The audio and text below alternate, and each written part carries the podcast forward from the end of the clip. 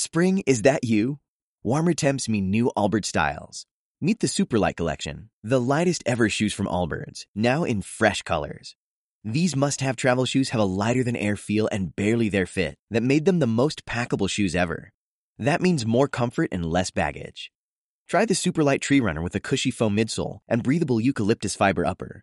Plus, they're comfy right out of the box. So, what can you do in a Superlight shoe? What can't you do is the better question. And because they're super packable, the real question is, where are you taking them? Experience how Allbirds redefines comfort. Visit allbirds.com and use code SUPER24 for a free pair of socks with a purchase of $48 or more. That's A-L-L-B-I-R-D-S.com code SUPER24. Hoy puedo danzar con libertad, porque soy su hijo, porque soy su hijo. Hoy puedo con libertad, porque soy amado. Amada iglesia, Jesús te llama de la calera. Amigos y hermanos, qué bueno es seguir viéndonos cada semana, eh, a mitad de semana con los devocionales y el día domingo con los cultos. Recuerde usted que mientras dure la pandemia estaremos usando estos medios digitales, estas plataformas digitales que nos sirven para estar en contacto. Son cuatro plataformas digitales que cuenta nuestra iglesia Jesús te llama de la calera. Primero, el canal de YouTube al que necesitamos que usted se suscriba. Suscríbase ahí para nosotros poder enviarle notificaciones y que usted también nos pueda enviar alguna información que requiera. Canal de YouTube, Iglesia Jesús te llama la calera. Facebook, Iglesia Jesús te llama la calera. El Instagram, Jesús te llama la calera. Y Spotify, cuatro plataformas digitales disponibles para mantenernos en contacto. Hoy, amada iglesia, seguiremos tratando aquella preciosa parábola del joven rico y Jesús. Aquella preciosa parábola que nos enseña muchas cosas importantísimas. Y hace poco hablamos acerca de la adulación, ¿recuerda usted?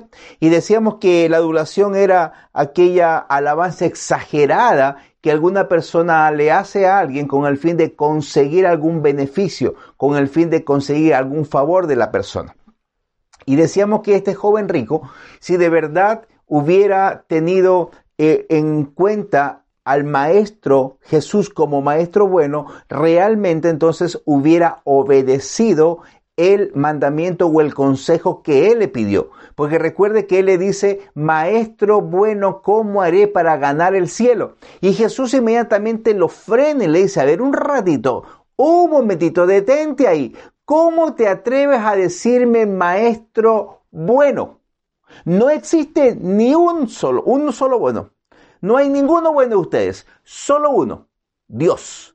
Entonces, el Señor Jesús nos da una lección para que nosotros también cambiemos quizás de un pensamiento equivocado que teníamos, porque a veces nos sentimos buenos nosotros, porque a veces nos creemos buenos nosotros. Pero Jesús deja clara la película no existe ni uno bueno. Ni siquiera el mismo Jesús hecho hombre se arroga ese adjetivo que es exclusivo para Dios. Solo hay uno bueno, Dios. Seguimos entonces leyendo y en el libro de Marcos capítulo, del, de capítulo 10 del versículo 17 dice lo siguiente. Al salir él, o sea Jesús, para seguir su camino, vino uno corriendo e hincando la rodilla delante de él le preguntó, Maestro bueno, ¿qué haré para heredar la vida eterna? Jesús le dijo, ¿por qué me llamas bueno? Ninguno es bueno sino solo uno, Dios. ¿Los mandamientos sabes? No adulteres, no mates, no hurtes, no digas falso testimonio, no defraudes, honra a tu padre y a tu madre. Él entonces, respondiendo, le dijo, Maestro, todo esto lo he guardado desde mi juventud. Entonces Jesús, mirándole, le amó. Y eso es importante que usted sepa. El Dios Todopoderoso nos ama. Él ha dado la vida por nosotros. Entonces Jesús, mirándole, le amó y le dijo, una cosa te falta. Anda, vende todo lo que tienes y dalo a los pobres y tendrás tesoros en el cielo. Y ven, sígueme tomando tu cruz. Pero él, afligido por estas palabras, se fue triste porque tenía muchas posesiones. Entonces Jesús, mirando alrededor, dijo a sus discípulos, cuán difícilmente entrarán en el reino de Dios los que tienen riquezas. Y aquí es importante que nosotros recalquemos algo que a simple vista puede confundirse como que Dios está a lo mejor en oposición a que usted tenga bienes materiales. O que Dios no le gusta que usted tenga riquezas. O a que Dios prefiere que usted sea pobre. Y esto no es lo que dice la parábola. La parábola trata de aclarar qué es lo más importante para ti. ¿Dónde tienes puesto tu tesoro? ¿Qué es lo que más te importa? ¿Seguirlo a Jesús? ¿Obedecer a Jesús? Porque no es el problema el dinero, porque con el dinero se consiguen muchas cosas. El dinero es un medio por el cual usted intercambia cosas. El dinero es necesario para las iglesias. El dinero es necesario para alquilar los arriendos para las iglesias. El, dinero es necesario para poder pagar los arreglos que tenga que tener una iglesia. Con el dinero nosotros pagamos el, el arriendo, el agua, la luz, el teléfono y todas esas cosas que son imprescindibles para poder mantener el reino de Dios y hacer conocer el nombre de Jesús. Por lo tanto, ese no es el problema. El problema surge cuando para usted el dinero se torna lo más importante, incluso más que el Rey de Reyes y Señor de Señores.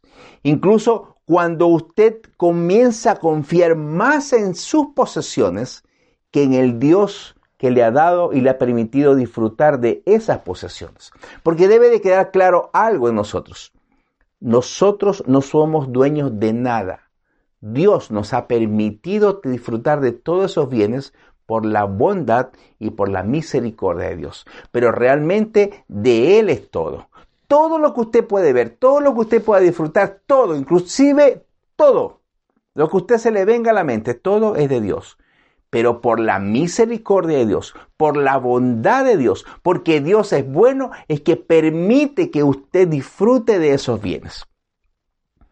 Téngalo en mente eso, tenga ese pensamiento, porque si usted cree que algo le pertenece, entonces usted no va a ser dadivoso cuando alguien necesite de sus bienes. Y esto es lo que el Señor aquí trata de recalcarle, porque no es suficiente con ser respetable. Porque este joven rico decía, oye, Jesús, todo eso he hecho. No he adulterado, no he matado, no he mentido. Todo eso he hecho. He honrado a mi padre. Es decir, yo soy perfecto. A mí me falta la aureola y las alitas y punto. Tú por gusto moriste en la cruz por mí. Otros merecen que tu sangre sea derramado. Pero realmente yo soy bueno. Y el Señor le, lo frena y le dice, a ver, un ratito, aquí no hay ningún bueno, solo uno bueno. ¿Quién? Dios. Tú tampoco eres bueno. Usted no es bueno ni yo soy bueno. Eso ha quedado claro. Porque el Señor le dice, mira, todo esto es necesario que lo hagas. Tú tienes que hacer el bien, tú tienes que hacer el bien. No puedes pretender que por hacer algo bueno vayas a entrar al cielo. No. La única forma de entrar al cielo es a través de Jesucristo, Rey de Reyes y Señor de Señores. Y este, este, este, este personaje, el joven rico, le dice, mira, yo soy tan bueno que yo no le he hecho nada a nadie. Y es cierto, él no le había hecho nada a nadie. Por eso el Señor cuando lo confronta a decir, a ver, ¿has leído tú la parábola del buen, del buen samaritano? ¿Has hecho algo por alguien? Porque tú te has enriquecido solamente, has acaparado todo lo que tienes. Y cuando yo te digo que tú debes de vender y hacer algo por los demás, resulta que ahí te entristeces y te vas y no obedeces mi mandamiento, no obedeces lo que yo te pedí. Con esa actitud él demostraba que realmente nunca pensó que realmente era un, maestro, que tenía que ser obedecido su mandato. Y peor que era bueno. Por lo tanto, la adulación está comprobada ahí. Él no siguió el consejo de Jesús. Y Jesús entonces le dice después a los discípulos, cuando el joven rico se va triste, le dice, qué difícil es entrar en el reino de los cielos a los que confían en el dinero. Pero necesito que quede claro, mi hermano. Necesito que quede claro, mi amigo. No es malo el dinero, porque como le dije al principio, el dinero sirve para mantener iglesias, para pagar los arriendos y los arreglos. El problema surge cuando usted ama el dinero, Cuando el dinero comienza a ser un ídolo para usted, cuando el dinero comienza a reemplazar a Dios, he ahí el problema. Por eso en el libro, en la primera carta de Timoteo, el apóstol Pablo, en capítulo 6, versículo 10, dice lo siguiente. Ponga atención a lo que dice la palabra de Dios. Primera carta de Timoteo, capítulo 6, versículo 10, dice así. Porque raíz de todos los males es el amor al dinero. Porque raíz de todos los males es el amor al dinero, el cual codiciando algunos se extraviaron de la fe y fueron traspasados de muchos dolores. ¿Se da cuenta usted? No es el problema el dinero, el problema es el amor al dinero, es esa dependencia exagerada a tener cada día, cada vez más. Y hoy vivimos momentos muy serios, porque a nivel mundial usted va a ver como muchos, muchos idolatran el dinero. Usted va a ver como muchos gobiernos han hecho daño a sus países, a sus gobernados, justamente por querer acaparar y codiciar el dinero. El problema no es el dinero. El problema es el amor al dinero y pensar que el dinero es mucho más importante que entrar al cielo por medio de Jesús. Hoy el Señor nos dice, ¿en quién confías? ¿Confías en el Dios dinero o confías en mí? La única manera de entrar al cielo, como le contesta Jesús al joven rico, es por medio de mí y a través de mí. Porque la palabra de Dios claramente dice, nadie sube al Padre sino por mí. Jesús le dijo, yo soy el camino y la verdad y la vida. Nadie viene al Padre sino por mí. ¿Realmente Dios es bueno para ti? Tienes que obedecerlo. ¿Realmente crees que el amor al dinero es el problema? Entonces tienes que confiar en Jesús como tu único salvador para entrar al cielo. Las posesiones son buenas, Dios ha permitido que tengamos posesiones. Dios no está en contra de que tú tengas posesiones. No, mi hermano, no, mi amigo, no lo creas así. Dios desea que tú disfrutes de esas posesiones, pero que nunca creas que son tuyas. Son dadas por el Rey de Reyes y Señor de Señores. Si Él te ha bendecido, es con el fin de que tú puedas bendecir a los demás, no como el joven rico, que quería solamente ser bendecido y cuando Jesús le dice que bendiga a otros, no lo quiso hacer. Y por esa razón, por amar más al dinero que a Jesús, él no pudo entrar al cielo. Que tú no cometas ese error.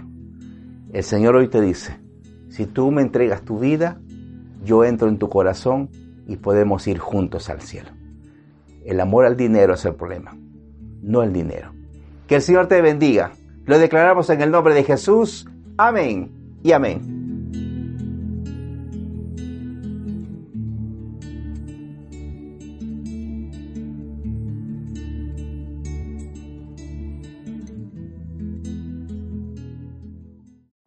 Every day, we rise, challenging ourselves to work for what we believe in. At U.S. Border Patrol, protecting our borders is more than a job, it's a calling. Agents answer the call, working together to keep our country and communities safe. If you're ready for a new mission, join U.S. Border Patrol and go beyond. Learn more at cbp.gov/careers.